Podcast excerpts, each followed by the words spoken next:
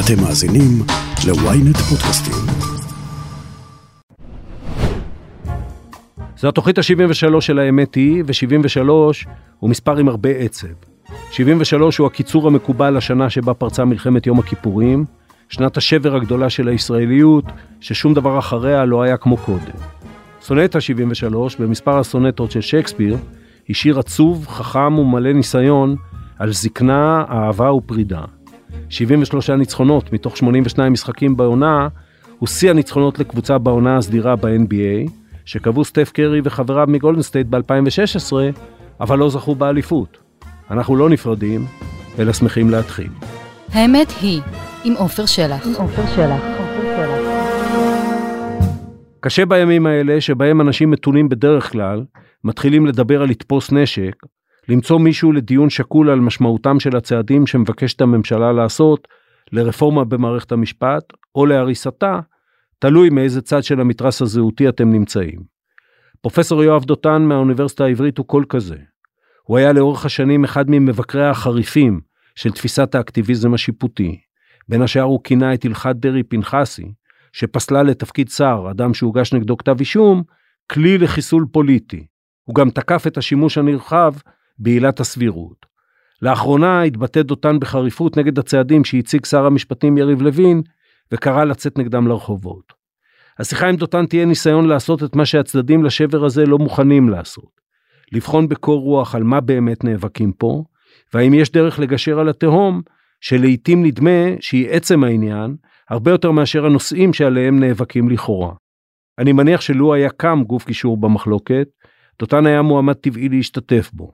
האם הוא יודע לבנות גשר כזה? על זה דיברנו. יואב דותן, שלום. שלום. אנחנו ניכנס לעובי של הרבה מאוד קורות uh, בהמשך. אני רוצה לשאול אותך דווקא להתחיל משאלה שאולי קצת מביסה את כל הדיון שהולך לבוא עכשיו. האם, ואני שואל אותך את זה כ, כמשקיף ישראלי ותיק על המחלוקות שנוגעות למערכת המשפט, האם בסופו של דבר זה לא מצב שבו מערכת המשפט הפכה להיות שדה קרב של דברים אחרים לגמרי, ולכן כל ניסיון לפתור פתרון מעשי את הסוגיות המשפטיות שעליהן מדובר נידון לכישלון, כי אנחנו יותר באים ללכת מכות מאשר להגיע לתוצאה. אני חושב שאולי יש הרבה מן האמת באובזרבציה הזאת זה לא אומר שאנחנו לא צריכים לנסות להגיע לפתרון לגבי מערכת המשפט אבל אני חושב שבוודאי מערכת המשפט היום נמצאת במצב שהיא אה, הפכה לנושא למאבק פוליטי שהוא כמובן גם המניעים שלו גם ההשלכות שלו גם הקונטקסט שלו הוא רחב הרבה יותר מאשר הנושאים המשפטיים שנידונים. ולכן אה, זה, זה מצב קודם כל זה מצב מאוד מאוד לא רצוי מבחינת מערכת המשפט עצמה.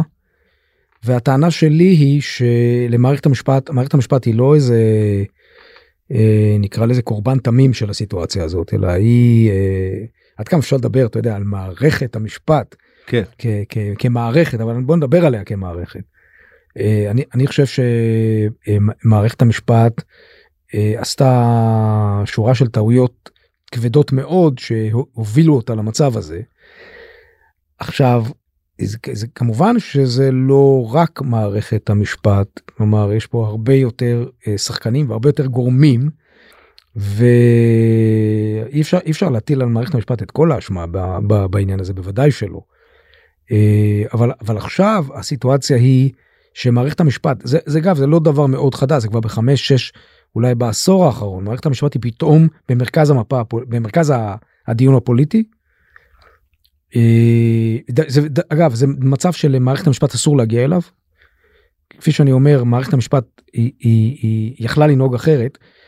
ואני לא במאה אחוז אתה יודע במשחקי אז בוא באמת בוא באמת אה, ברשותך נתחיל עם זה כי אני אתן לך את הנרטיב המוכר לך היטב אה, של בוא נקרא לזה מתנגדי מערכת המשפט ולא ניכנס לזה שה, למינוח הזה כי הם בוודאי לא יסכימו איתו.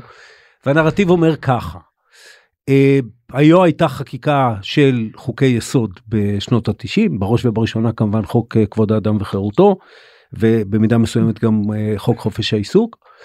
והחקיקה הזו, ואני עשיתי פה פרק לפני שבועיים עם אורי ילין על, על תולדות החקיקה שממש עברנו על זה, אבל החקיקה הזאת, אה, אם תרצה, נחטפה על ידי בית המשפט העליון בראשות אהרן ברק, פורשה בפרשנות מאוד מאוד מרחיבה, שלמעשה אה, אה, הסיטה את האיזון הרצוי בין מערכת המשפט לבין הרשויות האחרות, וזה החטא הקדמון של הסיפור. איפה הטענה הזאת צודקת, איפה היא מוטית? תראה, הטענה הזאת, אה, יש בה, יש לה אה, אה, בסיס, אבל אני צריך לומר משהו שהוא הרבה מעבר לזה. כן. קודם כל, הניסיון להתמקד במהפכה, מה שנקרא המהפכה החוקתית של שנות התשעים הוא שגוי, משום שהמהפכה הגדולה במערכת המשפט שלנו לא קרתה בשנות ה-90, היא, היא קרתה בשנות ה-80. היא קרתה בשנות ה-80 בפסיקה של בית המשפט ששם בכלל לא הייתה מעורבות של המחוקק. Uh, הדברים היותר ידועים לפחות לאנשים שעוסקים בזה זה הפסיקה שביטלה את, uh, את, את זכות העמידה את השפיטות uh, פסיקה שפיתחה בצורה מאוד מאוד נרחבת וכמעט חסרת תקדים במבט השוואתי את, את מה שנקרא עילת הסבירות שהיום שוב היא חזרה להיות במרכז הדיון לכאורה נושא סטנדרטי ומשעמם שאמור להעסיק משפטנים שעוסקים במשפט אה, מינהלי אבל אה, והופך היום לנושא פוליטי מאוד מאוד חם. זאת כל זה קרה בשנות ה-80. כן. בטעות אנשים חושבים שהמהפכה זה, זה לדעתי טעות. אה, לא, לא ניכנס לניתוח ההיסטורי, אני חושב שחלק גדול מזה, כמו שתדמיות... זאת אומרת, כן. אומרת שזה בכלל, כלומר, הניסיון לבוא ולומר, אה, אוקיי, אה, תראו, הכנסת חוקקה חוקי יסוד, ואז אה, מה בית המשפט עשה? הוא בסך הכל עשה מה שמצפים ממנו לעשות. כן. זה משהו שמסתיר 80% מהסיפור. אוקיי, אז בוא באמת תסביר את המצב, שוב, את, את מערכת היחסים, אני בכלל, ונגיע לזה אני מניח בהמשך, ואולי גם מתוך הניסיון האישי שלי, רואה את אבי אבות הטומאה בחולשת הכנסת בכלל, ולא, ולאו דווקא במערכת היחסים במערכת המשפט, אבל זה כל אחד והזווית שלו. אני, אה, אה, מה קרה בשנות ה-80, לאו דווקא בפסק דין כזה או אחר, שמפר או מזיז את האיזון שהיה צריך להיות, או שהיה בין הרשויות. תראה, יום ב, בשנת 1986 יש פסק דין שנקרא רסלר, זה פסק דין מאוד ידוע על גיוס, גיוס אה, בחורי ישיבות. בחורי ישיבות. ובית המשפט העליון ביום בהיר אחד, שוב, יש כאן המון כוכביות, אני לא מדייק מבחינת ה... אנחנו ו... בפודקאסט, לא, אה, לא מדייקים אני, פה. כן, אבל אה, יום בהיר אחד בית המשפט העליון מודיע את הדבר הבא, פסק דינו של השופט ברק, הוא אומר את הדבר הבא, הדבר הזה שהיה צריך, עד לאותו שלב, כדי לעתור לבית המשפט, היית צריך שיהיה לך זכות עמידה אישית כלומר פגעו באיזה זכות שלך. כן. אני, אני אתן לך אני אתן לך סתם דוגמה כדי כדי ש...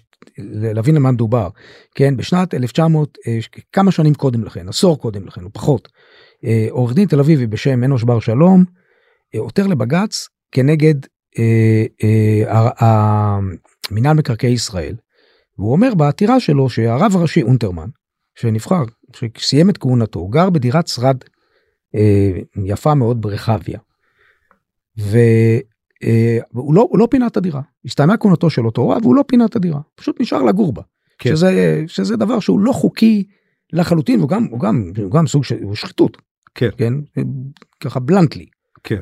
אה, ואומר בית המשפט העליון לעותר, לבר שלום, אה, מה שאתה אומר זה באמת חמור, אתה מספר לנו סיפור מאוד מאוד חמור, אבל אין לך זכות עמידה. כן, אתה, אתה, לא, אתה לא נפגעת. אתה, אתה לא נפגעת, איזה זכות כן. שלך נפגעה, ולכן אנחנו כן. דוחים את העתירה. בית המשפט אומר, אנחנו לא מתקני עולם. אנחנו לא מבקרים עצמאיים של הממשלה, אנחנו לא מבקר המדינה. אנחנו לא המשטרה.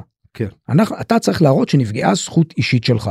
כן. ואז ב-1986 בא אה, אה, בית המשפט ומוחק, בהחלטה אחת מוחק את הסיפור הזה, ואומר לא, לא, לא, לא. עכשיו, כל אחד יכול לעתור אלינו, בכל עניין שהוא.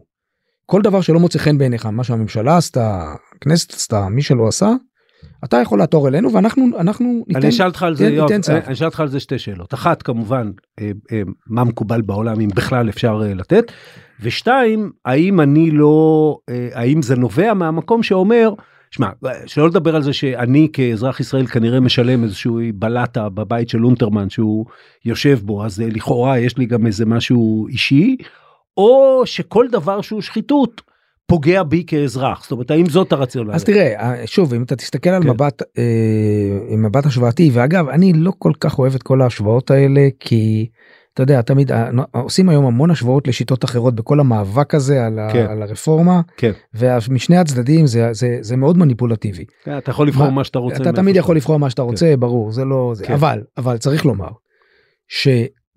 שמהלך מהסוג הזה של, שבית המשפט אומר, אנחנו, כל אחד יכול לעתור אלינו, זה מהלך שהוא לחלוטין לא מקובל ב, ב, בשיטות אה, אה, משפט אחרות, בדיוק, במיוחד אלה שאנחנו מסתכלים עליהן. כן. כן, אני, לא- אני לא יודע מה, מה קורה בסרי לנקה, אבל אה, אם אנחנו מסתכלים על, על, על אנגליה, על, על, על, על, האנגלים, שמשם ינקנו. כן. כן. כן, על האנגלים, כן. אפילו על האמריקאים, אבל אוסטרליה, כל, כל השיטות האלה זה לא, זה לא קיים שם, אוקיי, הדבר הזה. אוקיי. כלומר, עכשיו, אבל מה שיותר חשוב כאן, זה שלמעשה בית המשפט הופך את עצמו בהחלטה אחת, לכאורה, ללא, אה, לא השתנה שום דבר בחוק, הכנסת לא חוקקה שום דבר בעניין הזה. לא, לא, לא השתנה שום דבר, בניגוד נגיד למה מה שנקרא, קרה בשנות ה-90, מהפכה החוקתית, אתה יכול להגיד, הכנסת שם חוקקה חוקי יסוד עם זכויות. כאן לא קרה שום דבר. ובית המשפט שינה בצורה דרמטית את התפקיד שלו.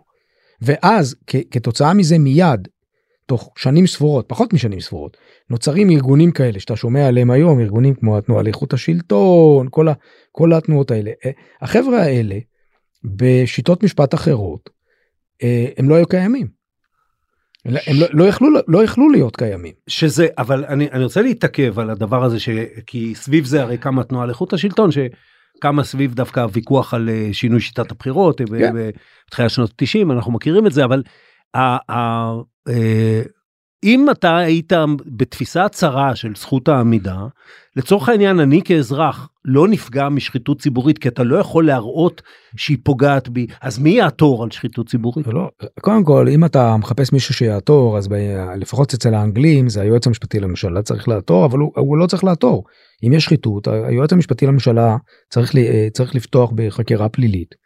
כן, ומה שיקרה בכל השיטות האלה, יש מערכת פוליטית, והמערכת הפוליטית יש לה מנג... מה שנקרא מנגנוני תיקון כן. שונים, שהם הם אמורים אה, לעשות את העבודה הזאת. לבית משפט אין, אין שום יתרון כ, כפורום ציבורי לבירור אה, סכסוכים על רקע של תיקון עולם או, או, או, או סכסוכים בין, בין אינטרסים קבוצתיים שונים. ולכן ב, ב, ב, בדמוקרטיה, בדמוקרטיה מתוקנת, מה שצריך לקרות זה שהדברים האלה יתבררו בכל המערכות האלה שאמורות אמורות לעשות את הדבר אתה, הזה. תן לי להקשת עליך שנייה נגיד אה, סיפור אונטרמן כן? כן. לצורך העניין אתה לא יכול להראות ישראלי בודד או גוף בודד שנפגע מזה בעצם במה שאתה אומר לי אף אחד לא היה יכול לעתור לבית המשפט על הסיפור שהוא שהוא סיפור שחיתות על פניו כן, אבל יש ממשלה, יש ממשלה, כן כן, שהיא אחראית אה, בפני, ה, בפני הכנסת, ויש כנסת שאחראית בפני הציבור, יש מנגנונים כמו מבקר המדינה, המנגנונים האלה יכולים לעשות תיקונים, כלומר, אלה מנגנוני תיקון שהם די חזקים בעניין הזה. כלומר, מישהו אחראי לזה ש, שאונטרמן אה, ממשיך לגור שם, ולכן ההנחה היא שיש מספיק מנגנונים שיטפלו בבעיה הזאת. ה- היתרון היחסי של בית המשפט זה להגן עליך ב, ב, אם המדינה מתעמרת בך. כן. או אם אתה שייך למיעוט, אה, מה שנקרא מיעוט מודר ו- וחלש ומודר, מיעוט שאין לו access, לה, אין לו גישה למערכת הפוליטית. כן. כן. ולכן צריך, חייבים להגן עליו. אבל הדברים שהם ברומו של עולם, שהם ברומם של החיים הציבוריים, הדברים האלה צריכים להיות מטופלים על ידי המערכת הפוליטית. זאת, זאת ההנחה הסטנדרטית. מה שמחזיר אותנו אולי לסיום פרק הפתיחה הזה לזה שככל שבעצם ככל שהמערכת הפוליטית בישראל נחלשת. ככל שלא רק אה, מה שאני התייחסתי אליו חולשת אה, גוף כמו כנסת אלא בכלל עצם העובדה שמשהו ציבורי אה, נחלשת ותמיד אומרים בסוף זה שאלה אם יש כתב אישום או לא. אה, בית המשפט מוצא את עצמו נכנס לתוך, ה, לתוך הוואקום הזה או שאתה אומר הוא נכנס לשם או קודם הוא נכנס לשם ברגל חפצה. תראה, אה, אה, יש כאן בוודאי של, יש כאן תמיד, זה, כל הדיונים האלה תמיד מגיעים לשאלת הביצה והתרנגולת. כן. הטענה, הטענה שלי היא שא', בית המשפט לא היה צריך ב- ב- להיכנס למקומות האלה. הרבה פעמים הוא נכנס, זה היה לגמרי מיותר. זה, זה, זה, זה דבר ראשון. סביר להניח שחלק גדול מהבעיות שבית המשפט התיימר לטפל בהן, ואגב, בסופו של דבר גם לא הצליח לטפל בהן. קח את הדוגמה של, אה, של גיוס אה, תלמידי הישיבות, הרי מה שבית המשפט עשה זה, זה 40 שנה של התקשקשות אחרי העניין הזה, לא יצא מזה כלום. זה לא, שהם- בית המשפט, זה- אני אומר לך לא כמי ש- שעסק בזה בפן החקיקתי, בית המשפט פשוט לא רוצה להכריע בזה, לא רוצה. בית המשפט לא יכול להכריע בזה. נכון, בית המשפט לא יכול נכון. להכריע. בית המשפט, בית, בית משפט לא יכול, בית, בתי משפט לא יכולים לחולל שינוי חברתי רוחבי. במיוחד כאשר יש כוחות חזקים מאוד בחברה שהם מתנגדים לשינוי הזה. כן. בתי משפט לפעמים יכולים לעצור תהליכים שליליים, אולי, לפעמים, אבל בתי משפט לא יכולים לחולל רפורמות חברתיות שאין להם, ש, ש, שאין להם תמיכה בציבור או, שאת, או, או שחלקים גדולים בציבור מתנגדים אז להם. איפה הגבול, יואב? כי, כי אתה אמרת, בית המשפט צריך להגן בסוף על החלש, אם אני, אני מכניס את זה החלש, המודר, תקרא לזה ככה. אה, אם הציבור רוצה, אם יש רוב בציבור למשל שרוצה לפגוע ב- בחלש, נגיד למשל, מסתובבת עכשיו הצעת חוק, אני לא יודע אם היא תגיע בסוף לחקיקה, של אה, אה, פסילה, שמשמעותה פסילה של הרשימות הערביות, אה, מפני שכל מי שכחכח משהו, אפרופו איזשהו פיגוע, אפשר יהיה לפסול אותו. האם כאן, איפה אתה מותח לא, את הקו שם- שם- של מה בית המשפט לא, מתערב? זה בדיוק התפקיד של בית המשפט. כן. שם בית המשפט צריך לפעול ובמלוא התוקף. כאשר אנחנו אה, מגנים על מיעוטים חלשים, כאשר- אנחנו אה, אה, נמצאים בסיטואציה שבה הרוב מנסה לשלול מחלק אחר מהציבור, בין אם זה מיעוט או בין אם לא, את הזכויות הדמוקרטיות הבסיסיות שלו, אז שם בוודאי בית המשפט צריך לפעול. אבל, אבל שוב, שים לב שאנחנו לא מדברים על הדברים האלה. ההחלטה למשל שאדם אה, אדם מסוים לא יהיה לא, לא יכול להיות שר כי הוגש נגדו כתב אישום זה לא החלטה שמגנה על מיעוטים. לא. החלטה החלטה שעודד גולדרייך לא יקבל את פרס ישראל. אוקיי אני הילדים שלי לומדים מתמטיקה ואני מכיר בגדולתו שאני גם קיבלתי הסברים מאוד מפורטים על גדולתו של פרופסור גולדרייך כמתמטיקאי אין לי ספק שהוא ראוי לפרס ישראל. כן. אבל אם הקהילייה הדמוקרטית של מדינת ישראל החליטה לא לתת את פרס ישראל לעודד גולדרייך זה לא נפגע פה שום זכות של אף אחד משום שלשום אדם אין זכות משפטית לקבל את פרס ישראל. ולכן זה לא עסק של בית משפט וזה לא אתה לא מגן פה על שום מיעוט אתה לא מגן פה על שום אזרח באיזה מצב שהשלטון מנסה לפגוע בזכויותיו הבסיסיות ולכן זה לא עסק של בית משפט ויש המון אגיד- המון המון המון עניינים אני כאלה. אגיד יותר מזה, אם אתה עודד גולדרייך לצורך העניין, שאותו אני לא מכיר, אבל מישהו כזה, וזו דעתך על מעשיה של אה, ממשלת ישראל, אני לא יודע למה אתה רוצה לקבל, למה אתה מתעקש לקבל ממנה פרס, אבל זה, זה דיון אחר. אז אני אומר אה, זה מתחבר כמובן לסוגיה המופלאה הקרויה עילת הסבירות שכל אדם שני וחמישי מדבר עליה אבל לא רבים אה, מבינים אותה. בקצרה תולדות התרחבות עילת הסבירות. תשמע סבירות הבעיה הבעיה עם הבעיה עם סבירות שזה סטנדרט משפטי שהוא ריק לחלוטין. אוקיי בניגוד לסטנדרטים משפטיים אחרים שהם רחבים אבל אה, אבל הם, הם בכל זאת הם עמומים הם ניתנים לפרשנות אבל אה, יש להם בכל זאת איזושהי משמעות. כי תאר לעצמך שאנחנו מתכננים פה את הפודקאסטים הבאים שלך בחודש הבא והעורך או מי שאחראי על זה אומר לך תשמע אני מבקש שתנהג בשוויון במרואיינים שלך. כן. אוקיי אז אני לא יודע הוא אמר אני לא יודע אם, איך אתה תפרש את זה וזה עדיין יכול להתפרש להמון כיוונים אבל הוא הוסיף לך איזושהי אינפורמציה. למשל שתיתן לכל המרואיינים זמן שווה או משהו מהסוג הזה. כן. כן ת- אה, תאר לעצמך שהעורך בא אליך ואומר לך תשמע ברעיונות בחודש הבא אני מבקש שתהיה סביר. אתה שומע? תהיה סביר. מה הוא אמר לך? הוא לא אמר לך כלום. כלומר כל, הדבר היחיד שהוא אמר לך זה שהוא יבדוק אותך איפסו פקטו את מה שאתה עשית והוא יחליט אם אתה נהגת אה, אה, ב, ב, בצורה שנראית לא נכונה. אבל האם אין ו- מצב שבו בעצם עילת הסבירות מתקיימת או, או מבחן הסבירות מתקיים בכל פסק דין? רגע שנייה כן. לכן הסבירות ה- ה- הסטנדרט הזה אה, הוא סטנדרט שנותן לבית המשפט הרבה מאוד מרחב פעולה הרבה מאוד שיקול דעת. בניגוד לרוב הכללים והסטנדרטים שקיימים במשפט. עכשיו זה לא אומר שאנחנו לא צריכים לעשות שימוש בסטנדרט הזה. כן.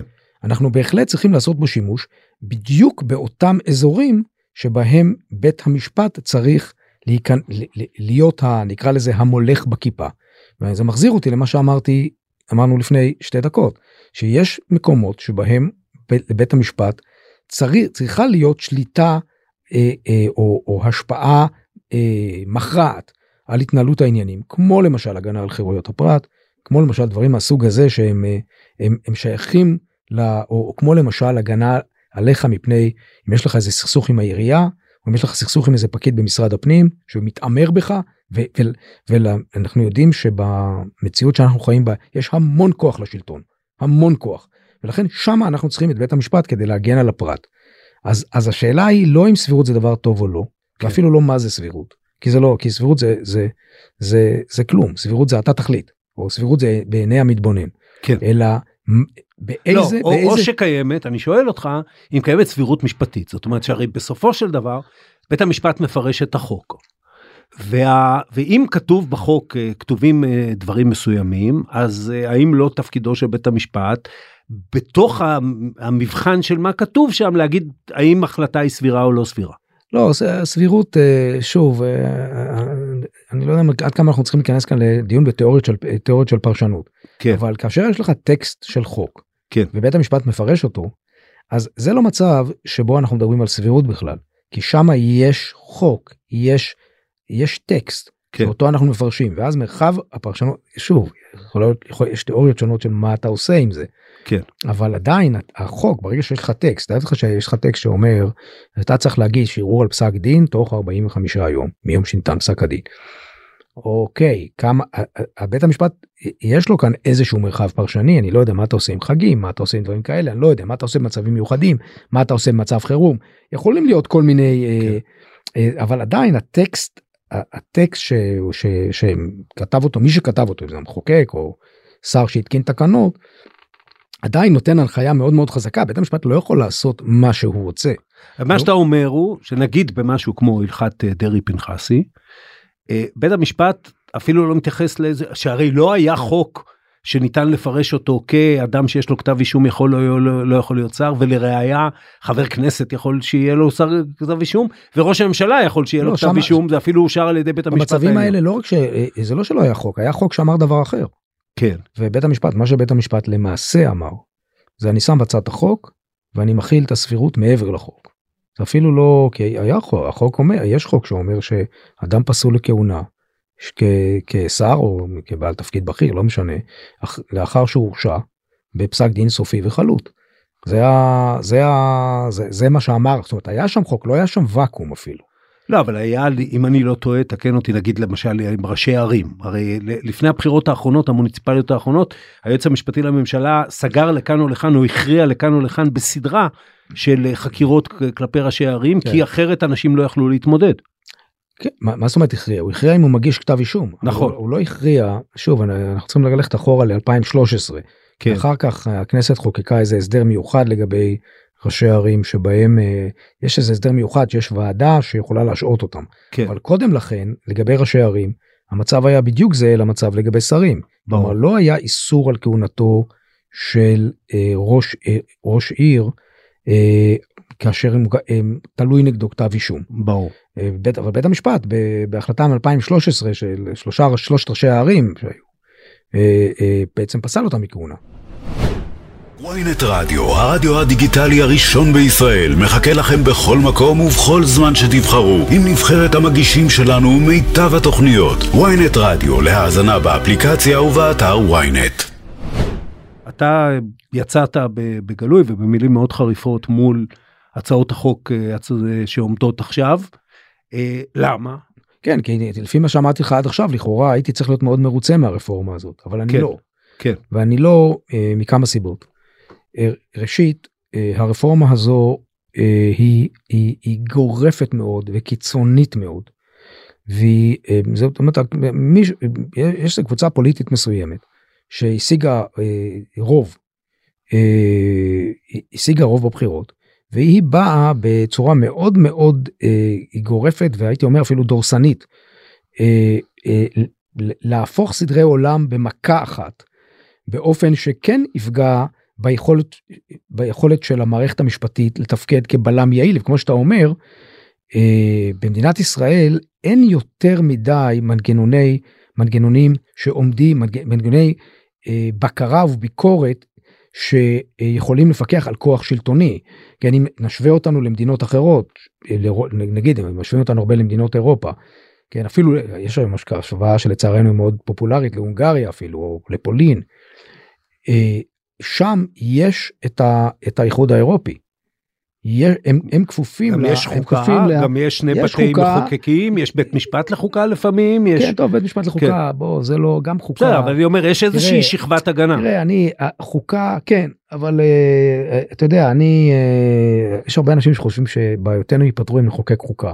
כן. אני קצת יותר סקפטי בעניין הזה. Uh, הגרועות שבמדינות, הגרועות שבדיקטטורות, יש להם, יש להם חוקות מפוארות. כן. אז uh, החוק חוקה טקסט חוקתי כשלעצמו לא מבטיח שום דבר. כן. אם אין מאחוריו מוסדות שיש להם סמכות, אם אין, מאחור, אין מאחוריהם מסורת דמוקרטית, אם אין מאחוריהם פיקוח של עוד מנגנוני בקרה בלתי תלויים, אבל אבל לנו צריך לשים לב שלנו אין את הדברים האלה. ולכן אה, המערכת המשפטית עם כל מגרעותיה ועם כל הביקורת שלי עליה היא עדיין מערכת הבקרה החשובה והיעילה ביותר היום, אבל מעבר לזה, וזאת הסיבה, שהמער, זאת הסיבה שהמערכת המשפטית עומדת עכשיו תחת המתקפה הזאת, המערכת המשפטית היא גם הגורם שמבטיח את האוטונומיה של, והמקצועית של, והדמוקרטית והבירוקרטית של שאר המערכות במדינת ישראל, כמו המשטרה, כמו הצבא, כמו הבירוקרטיה הציבורית. ופה אנחנו, מה שאנחנו רואים עכשיו, זה שהרפורמה המשפטית של שר המשפטים לא נעשית בוואקום, היא נעשית באיזה מין, כחלק מאיזה מין מתקפה כוללת על כל המנגנונים האלה. כן. אז, אז, אז קודם כל, אם, אם המתקפה הזאת תצליח, אז מערכת המשפט לא תוכל להגן על שום דבר ואנחנו רואים שכבר המערכות האחרות הן מאוימות. כן? קח, קח למשל, למשל את, ה, את התקשורת, הש, את, ה, את השידור הציבורי. כן? אתה, יכול, אתה יכול לשאול את הממשלה הנוכחית, אוקיי, נגיד שיש לכם בעיה עם מערכת המשפט, איזה בעיה בדיוק יש לכם עם תאגיד השידור הציבורי? חוץ מזה שהם, שהם, אתה יודע, שהם עושים טלוויזיה, אה, עושים תוכן פנטסטי. ואין, נדמה לי שמעטים יחלקו על הדבר הזה. כן. אז מה, למה אתם רוצים לחסל את השידור הציבורי? אז, אז, אז, אז כל הדברים האלה ביחד, יש להם ריח של, אה, אני אמרתי את זה, שיש להם ריח של אה, גולש הונגרי שרוף. שאני, אה, אה, הוא לא מוצא חן בעיניי. יש, יש אולי אנשים שאתה יודע, התבשיל הזה נראה להם אטרקטיבי, לי לא. ולכן אני, אני ברמה הפוליטית, אני נגד הרפורמה המשפטית הזאת, למרות שאני חושב שאחרי שהרפורמה הזאת תרד מהפרק, צריך להיכנס לדיון אמיתי ורציני בשינויים שצריך וחייבים לערוך במערכת המשפט. ואני, אני, תראה, אני אגיד דבר אחד להגנתם כן, או להגנתו של שר המשפטים ומי שיוזמים את הרפורמה הזאת, שהם אומרים בצדק, שכל אה, הניסיונות הקודמים להציע איזה שהם רפורמות, אפילו כאלה שהם בעיניי טריוויאליות והכרחיות, והיה אפשר לעשות אותם בקלות במערכת המשפטית, נענו מיד בדיוק באותם אה, קריאות וזעקות שבר שאנחנו נתקלים בהם עכשיו, כן? בסדר, אז, אז אני אגיד לך כמי שעסק או ניסה לעסוק בזה, שזה נוצר מצב בתוך המערכת הפוליטית לא לא מהיום שבו הדיון מכיוון שהדיון במערכת המשפט הפך לכמעט קו השבר של, ה, של פוליטיקת הזהויות הרי הדיון הזה היה צריך להיעשות אה, בראש ובראשונה בתוך המערכת הפוליטית רק לא הייתה מסוגלת אה, לעשות את זה עם עצמה ו, אה, אבל אתה יודע מה בטקס רב רושם אני ממנה אותך ליו"ר ועדת ההכרעות או הפיוס בהקשר הזה של נשיא המדינה. ובוא נלך אה, נושא נושא ונתחיל אה, לפרק אותו. פסקת okay. אוקיי. ההתגברות. תראה, אה, פסקת ההתגברות היא מרכיב חשוב מאוד, שוב, בסיטואציה החוקתית בישראל, פסקת ההתגברות היא אלמנט מאוד מאוד חשוב. משום שמה התפקיד של פסקת ההתגברות? בכל, בכל דמוקרטיה יש למעשה שני עקרונות יסוד, שיש ביניהם מתח אינהרנטי. העיקרון הראשון הוא העיקרון של ממשל עצמי, self government. היכולת שלנו באמצעות הנבחרים שלנו לעצב את המדיניות הציבורית. קוראים לזה גם שלטון הרוב, אבל צריך לזכור זה לא סתם שלטון הרוב, אלא זה הביטוי האולטימטיבי לעקרון השוויון. לכל אחד מאיתנו יש כל כל אחד מאיתנו הוא אזרח חושב אוטונומי כל אחד מאיתנו מצביע ובוחר את הנבחרים שלו ובאמצעות הקול שלנו מעצבים את המדיניות הציבורית זה העקרון המרכזי ביותר כן. בדמוקרטיה. אוקיי. עכשיו בכל אבל בדמוקרטיה יש עוד עיקרון שהוא עיקרון שהוא נקרא לו משלים. הוא לא העיקרון המרכזי אבל אבל בלעדיו אין דמוקרטיה. והעיקרון הזה הוא הצורך להגביל את, את, אה, את הכוח של הרוב במצבים שבהם הרוב מבקש או לפגוע, להרוס את המנגנונים הדמוקרטיים עצמם. דוגמה, אם הכנסת מחוקקת חוק ברוב של 120 חברי כנסת שהיא דוחה את הבחירות בעשר שנים. ברור שזו החלטה רובנית אבל היא לא דמוקרטית. כן. או שהכנסת שוללת מ-10% מהאזרחים את, את זכות הבחירה שלהם, או שהכנסת מחליטה להפוך 10% מהאזרחים ללא אזרחים או לעבדים. כן. כן, מצב כזה, זה מצב של עושק המיעוט. וכאן אתה צריך מישהו שיגביל את הרוב. עכשיו צריך לשים לב שמי שיגביל את הרוב לא יכול להיות accountable, לא יכול להיות אחריותי או להיבחר על ידי הרוב, אחרת לא עשינו שום דבר. לכן זה חייב להיות מישהו שהוא מה שאנחנו קוראים בז'רגון החוקתי מישהו שהוא אנטי רובני. הוא כן. עומד נגד הרוב. זאת אומרת לא לצורך אח- העניין גם רוב מסוים וגם נגיד שותפות של חברי אופוזיציה. לא לא לא לא צריך כאן שום רוב צריך מוסד כן. כן מוסד שהוא בדרך כלל בית המשפט שהיתרון היחסי שלו זה שהוא לא אחראי כלפי הרוב כי הוא זה שצריך להגן על המיעוט. אבל אם יש פסקת התגברות אז הוא לא הפוסק דקה האחרון. אני עוד לא הגעתי עוד לא הגעתי כן. לפסקת ההתגברות. כן. אז לכן אנחנו קודם כל לבית משפט בדמוקרטיה יש סמכות אינהרנטית שהיא לא תלויה בכלל בטקסט היא נובעת ממהות הדמוקרטיה להגן על המיעוט במצבים של עושק המיעוט או במצבים של סיכון בסיסי הדמוקרטיה. אלא מה אם אתה מכיר בסמכות של בית המשפט לעשות את זה נוצרת לך בעיה חדשה. זו בעיה קלאסית של מי ישמור על השומרים. כלומר אתה נותן לקבוצה קטנה של שופטים מכובדים וחכמים ככל שיהיו את הסמכות להפוך החלטות של הרוב. מי לידינו יתקע שהאנשים האלה בעצמם לא ינצלו לרעה את הכוח שנתנו להם. אוקיי. ולכן אתה צריך איזשהו מנגנון שיאזן בין שני הדברים האלה בין הרצון ל- ל- לתת אה, אה, למישהו סמכות למוסד כלשהו בית משפט סמכות אנטי רובנית לבין הצורך לאזן את הסמכות הזאת על ידי והאמירה הנוכחית נגיד של אה, שר המשפטים היא אה, אנחנו נאזן את זה על ידי קודם כל אה, פסקת התגברות שתכף נגיע אליה אבל בראש ובראשונה על ידי זה שלתת יותר כוח לרוב למשל במינוי השופטים. אוקיי אז תראה קודם כל אם, אם השופטים ייבחרו על ידי פוליטיקאים לא כן. עשינו שום דבר כי אמרתי שהמוסד הזה צריך להיות אנטי רובני. כן. ולכן אני מתנגד נחרצות לרעיון ששופטים ייבחרו על ידי זאת אומרת שלמערכת הפוליטית הרובנית תהיה שליטה במינוי של השופטים שהם אמורים בדיוק לעשות את התפקיד האנטי רובני זה דבר ראשון. אוקיי. עכשיו אבל צריך להגיד משהו אמר, דיברתי כאן על הבעיה הזאת. עכשיו אין לבעיה הזאת פתרון פשוט. בשום שיטת כל שיטות הממשל הדמוקרטיות בעולם מתמודדות עם הבעיה הזאת והפתרון הוא אף פעם לא מושלם. כן. יש כאן מתח אינהרנטי אז אתה צריך לבנות איזשהו מנגנון שיאזן בין הדברים כלומר ישמור על הכוח ישמור על הכוח של השופטים להתנגד לרוב במקומות שצריך את זה אבל לא ייתן לשופטים כוח בלתי מוגבל. אז עכשיו אה, פסקת כן. ההתגברות היא אחד המנגנונים האפשריים ל- ל- ל- להכיל את המתח האינהרנטי הזה ולטפל בו ובמציאות הקונסטיטוציונית של מדינת ישראל היא כנראה המנגנון המתאים ביותר נאמר את זה כך כי אתה לא אתה לא יכול מצד אחד להשאיר את אתה לא יכול להשאיר את הרוב בלי פיקוח שיפוטי של בית המשפט אבל אתה גם לא יכול להשאיר את בית המשפט כן בלי שום אקאונטביליות אפילו עקיפה. אה, אה, אה, זאת אומרת אתה לא יכול להגיד אוקיי יש לנו את בית המשפט בית המשפט יחליט מה שהוא יחליט כי אנחנו סומכים על בית המשפט. אז הפתרון המעשי של זה ש, שמוזכר הוא או או ואו רוב מיוחד פה או רוב מיוחד שם זאת אומרת רוב מיוחד לפסילת חוק נגיד בבית המשפט אפשר תראה. או או רוב מיוחד אם- בכנסת לחיקוקו מחדש. אם אתה רוצה את הפתרון שלי כן. ושוב זה פתרון שהוא לא נקי מחולשות כן. אבל אבל אבל לדעתי הוא פתרון הכי נכון כן. זה לעשות את זה ב, בכמה סיבובים. במילים אחרות נאמר אה, לת- לתת אה, קודם כל לתת לבית המשפט בהחלטה רגילה של בית משפט נגיד לא צריך אפילו הרכב מיוחד. כן או נגיד חמישה שופטים או משהו מהסוג הזה משהו שהוא הוא הוא לא, ואני לא שוב אני לא רוצה להיכנס כאן ללוגיסטיקה שלה יש כאן הרבה לוגיסטיקות אבל נעזוב את זה. כן. אה, אה, לתת לבית המשפט בהחלטה רגילה שלו לפסול אם בית המשפט חושב שחוק הוא לא חוקתי בית המשפט יכול לפסול אותו אבל אז זה בא לכנסת.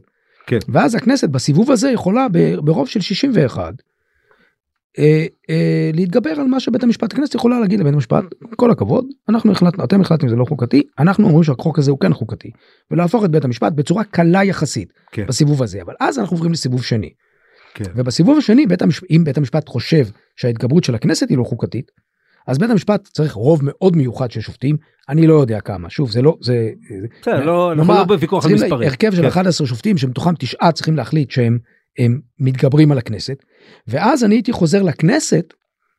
כן והייתי משאיר בסוף את המילה האחרונה לכנסת אבל זה בהליך מאוד מיוחד של הכנסת משהו כמו רוב של 80 חברי כנסת משהו כמו שתי כנסות שבאות אחת השנייה ומשהו שהוא מוגבל בזמן.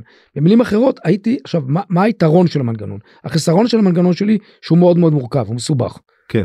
Uh, היתרון של המנגנון הזה שלשני הצדדים ב, ב, בוויכוח הזה אם תרצה במאבק הזה יש הרבה זמן לנשום עמוק ולחשוב מה הם עושים ולגבש כל אחד מהם כדי להתגבר צריך איזה- יותר רוב יותר קונצנזוס ואז הסיק...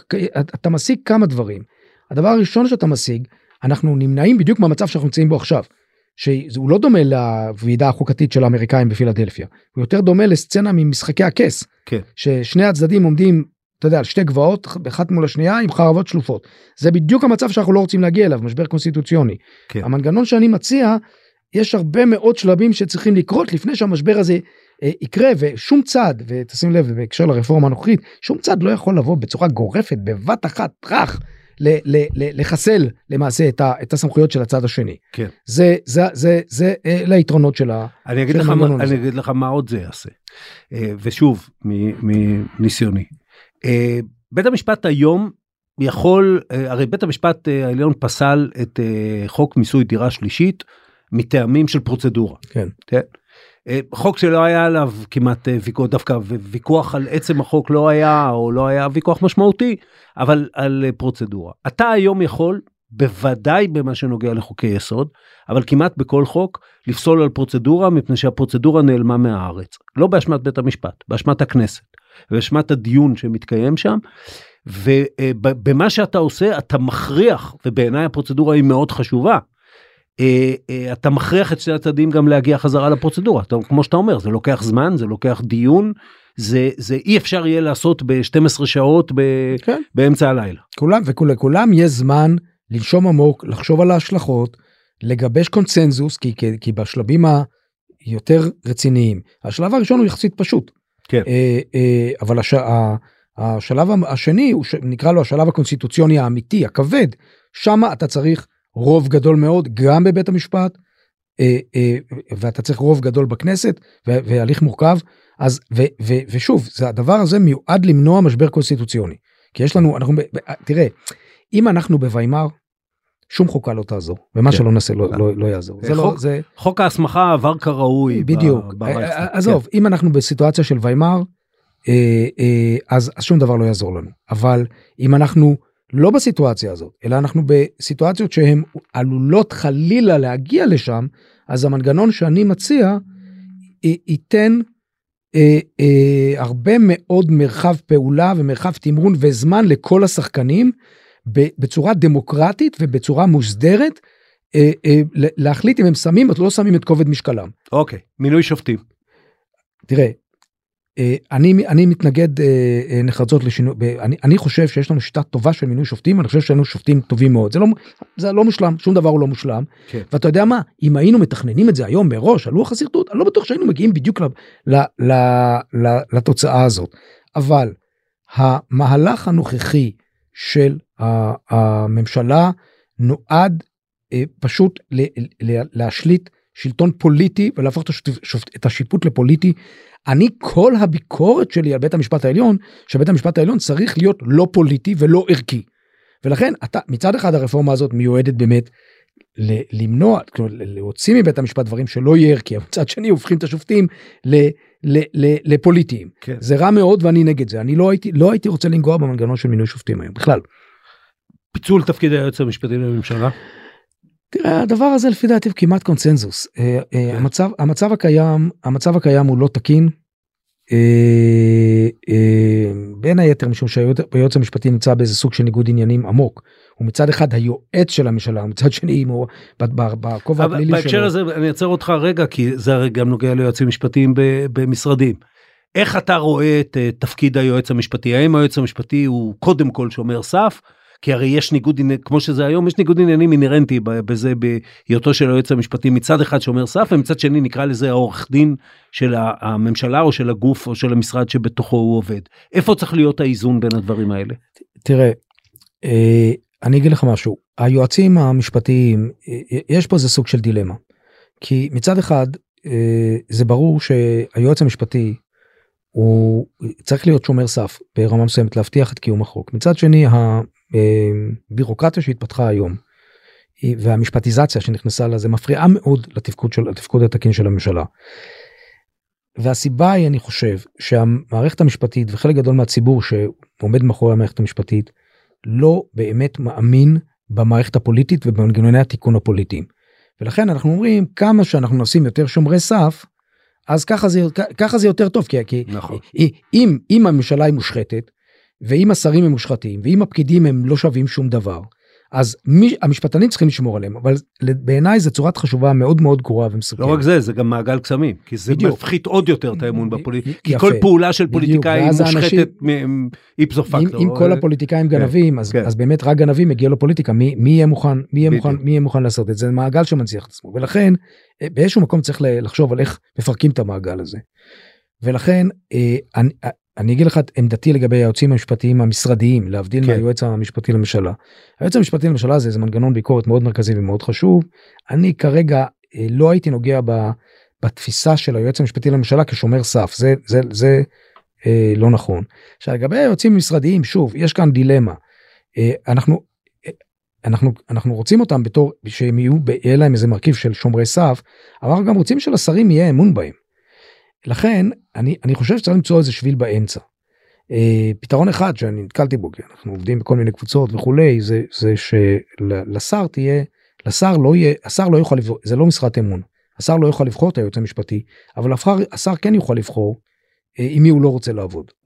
במילים אחרות הס- אה, אה, אה, מי שממנה את השר יהיה כמו כמו מי, ש, אה, מי שממנה את את היועמ"ש היום יהיה כמו מי שממנה אותו אבל לשר תהיה פריבילגיה להגיד תראו אני אני עם הבן אדם הזה לא רוצה לעבוד תביאו לי מישהו אחר אני לא בוחר אותו אני לא מביא איזה עסקן פוליטי להיות מה זאת אה, אומרת ייעוץ חיצוני? לא לא לא לא לא לא לא אלא אל, אה, היום- יועצים משפטיים בכלל גם היום גם היועמ"ש וגם יועצים משרדיים נבחרים על ידי ועדה.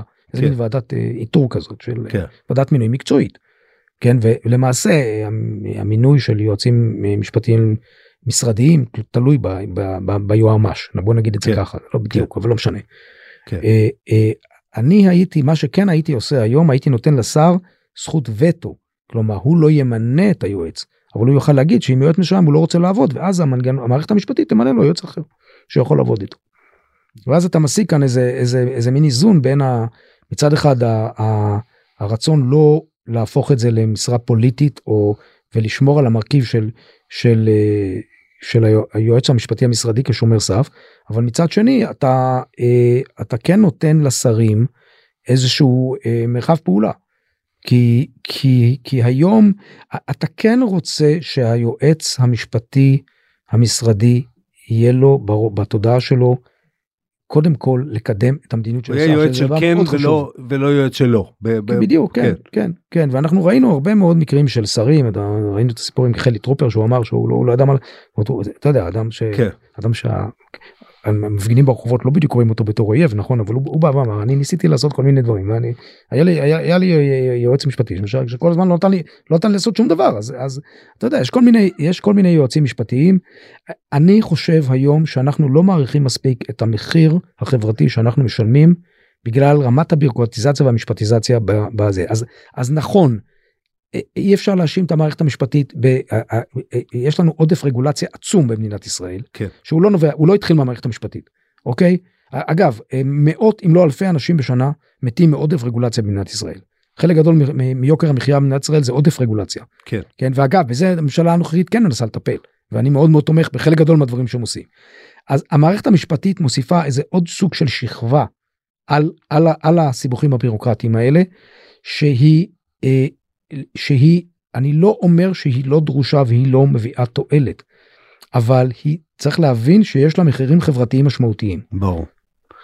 והיועץ המשפטי לממשלה הפיצול שלו אתה אומר אני, אני לא חושב שהפיצול תראה יש כמה דברים שצריך לעשות אחד זה הפיצול ש, אה, ואז יהיה יועץ ויהיה זה, הדבר השני זה סוגיית הייצוג אני חושב שיש מצב היום שהוא לא יעלה על הדעת וזה שיכול להיווצר מצב שלשר בממשלה אין ייצוג בבית משפט דבר שהוא כן. לא יעלה זה פשוט אני לא אני לא מבין כלומר אני לא מבין איך אנשים מגנים על הדבר הזה בכלל. כן, היועמ"ש יכול יכול להגיד לשר או לממשלה אני לא מגן עליכם בעניין כן. מסוים ואני אפילו אתייצב נגדכם בסדר כן. או משהו שומר סף במקרים מסוימים אפשר לה, לא צריך להגיע לזה גם לא מגיעים לזה מהמון מקרים מקרים מסוימים מגיעים לזה בסדר ממש לא מייצג אבל שהממשלה או שהשר יישאר ללא ייצוג בבית משפט.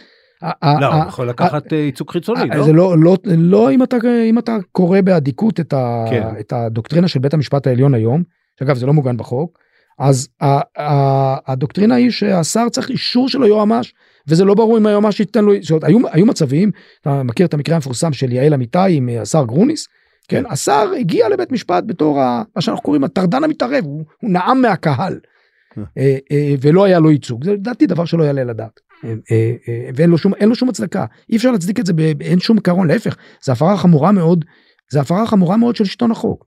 אתה אתה טוען את הדברים האלה לא לא מהיום וגם הזהרת מה, מהתוצאות שעלולות להיות להם. עד היום עד הזמן הנוכחי בלי להיכנס לשמות וכן הלאה איזה תגובה אם אפשר להכליל בדבר הזה נתקלת מצד המערכת המשפטית בעיקר כמובן אה, בית המשפט העליון. תראה אני אה, כבר התרגלתי במשך השנים להיות הטיפוס שלא מזמינים אותו למסיבות כי הוא הורס אותן. אה, וטיפוס ששואל שאלות לא לא נעימות. כן. שאתה יודע יש תמיד כאלה סודות משפחתיים בחדר שלא מדברים עליהם אז והאמת שקצת נמאס לי מה. מה... זאת אומרת אפילו הפסקת ליהנות מזה. כן הפסקתי בדיוק. אומר לך כמי שעבד בזה כן, זה לפעמים אבל ואני גם נורא נורא רגיל לזה שאנשים תופסים אותך בכנס כל מיני אנשים משפטנים מאוד בכירים כולל שופטים. ואומרים לך משהו בסגנון אני זוכר את זה כמו אני זוכר את זה כמו היום ששופטת נכבדה מאוד בבית המשפט העליון תופסת אותי באיזה כנס באחד הכנסים האלה ואומרת לי תשמע הדברים שאתה אומר זה בהחלט נכונים ואנחנו בהחלט צריכים לעשות כל מיני דברים אבל לא עכשיו כן. זה היה ב... אני לא זוכר זה היה לפני שנת 2000 נגיד את זה ככה. כן. אה, אה, אז אני ואני אגיד לך זה גם לא זה גם לא לא משנה לי או מרגש אותי יותר מדי. אה, לא אבל אני לא שואל עליך אני שואל על המערכת. תראה המערכת כל הזמן את, את השינויים שעושים עכשיו, או שיעשו עכשיו, היה צריך לעשות לפני 20 שנה. והמערכת המשפטית לא אפשרה, זאת אומרת, היה כל מיני אולי, אולי עוד סיבות, אבל אין צל של ספק שהמערכת המשפטית הגיבה בצורה מאוד מאוד אגרסיבית כלפי כל מי שהציע את השינויים האלה. אה, וכן בצדק אה, אה, דניאל פרידמן אומר היום אומר אני אני הצעתי לעשות לפני 10 15 שנה אני הצעתי לעשות 10 אחוז מזה וקיבלתי את אותה תגובה בדיוק כן. שאני הורס את הדמוקרטיה ושאני אני משהו בין פשיסט לעבריין כאילו זה זה כן. התגובה הסטנדרטית. אז אז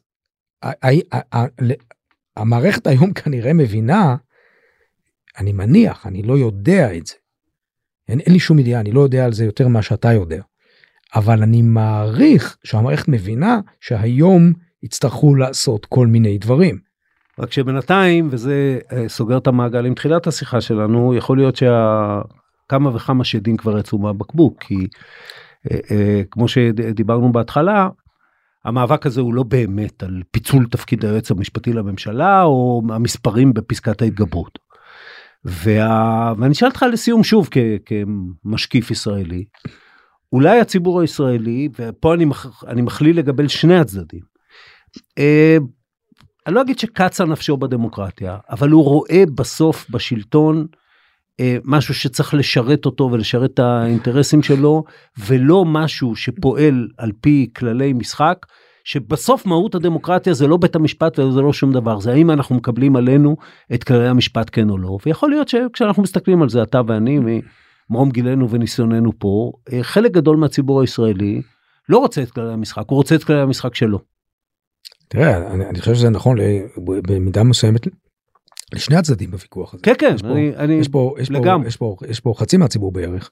כן. שמבחינתו מערכת הש- המשפט היא, היא איזה סוג של, אה, של אה, אני לא, לא אקרא לזה אויב, אבל איזה מין אה, חבורה אליטיסטית שמנסה לשלוט בנו בזה, שוב, הרבה פעמים לא בצדק, כלומר, הרבה פעמים הם מייחסים המון, זה ברור, שברגע שהאמון האמון עובד וזה מתחיל להיות כלי של משחק פוליטי, אתה יודע, אני כל הזמן אומר, הדימוי של משחק כדורגל הוא מאוד מאוד נכון. כן. ברגע שהשופט במשחק כדורגל מתחיל להיות חלק מהעניין, המשחק הוא בצרות. או ברגע שכולם, ואני השתמשתי בזה אה, גם לא מעט, ברגע שכולם אומרים, אני לא מעניין אותי שאסור לתפוס ביד, אני אתפוס ביד אם זה משרת אותי. נכון. כן. אז, אז, אז, אז, וחלק אחר של הציבור, תראה, חלק אחר של הציבור לא ממש מאמין בדמוקרטיה ייצוגית, משום שהוא הוא, הוא, הוא חושב שהדמוקרטיה הייצוגית מייצרת לנו תוצאות שהן ברמת התוכן, ברמת ההכרעות מהסדר הראשון, החלטות המדיניות, הן החלטות מאוד מאוד רעות.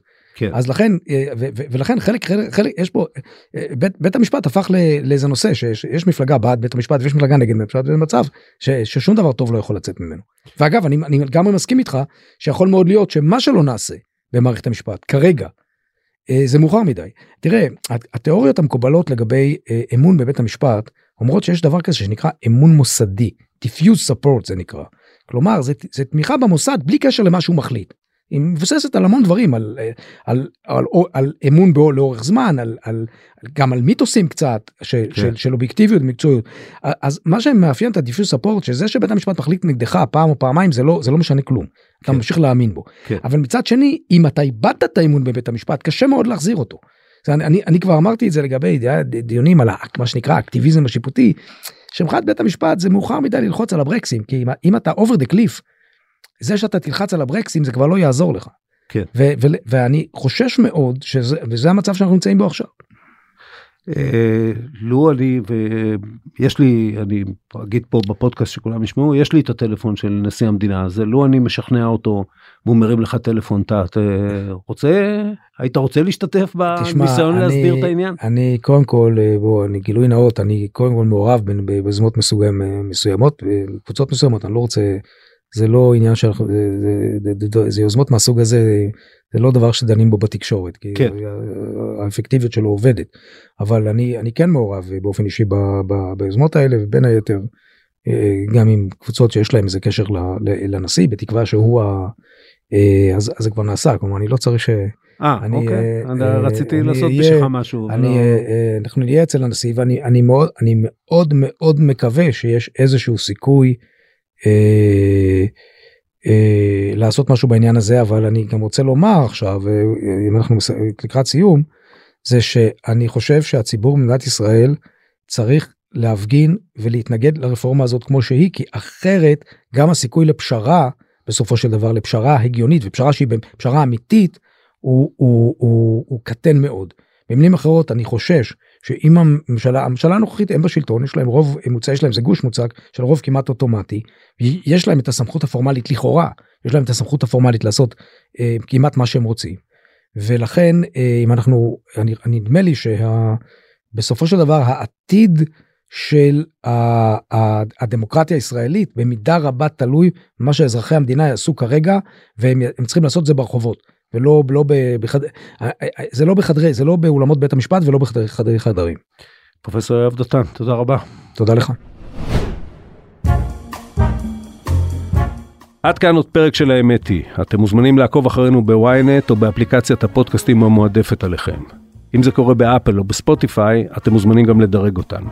אל תתביישו לכתוב לי בקבוצת הפייסבוק פודקאסט להמונים, ואם אהבתם, לא נתנגד שתשלחו את הפרק לחברים. העורך שלנו הוא רון טוביה, הפקה ערן רחמני, על הסאונד גיא סלם. אני עופר שלח, נשתמע בפעם הבאה.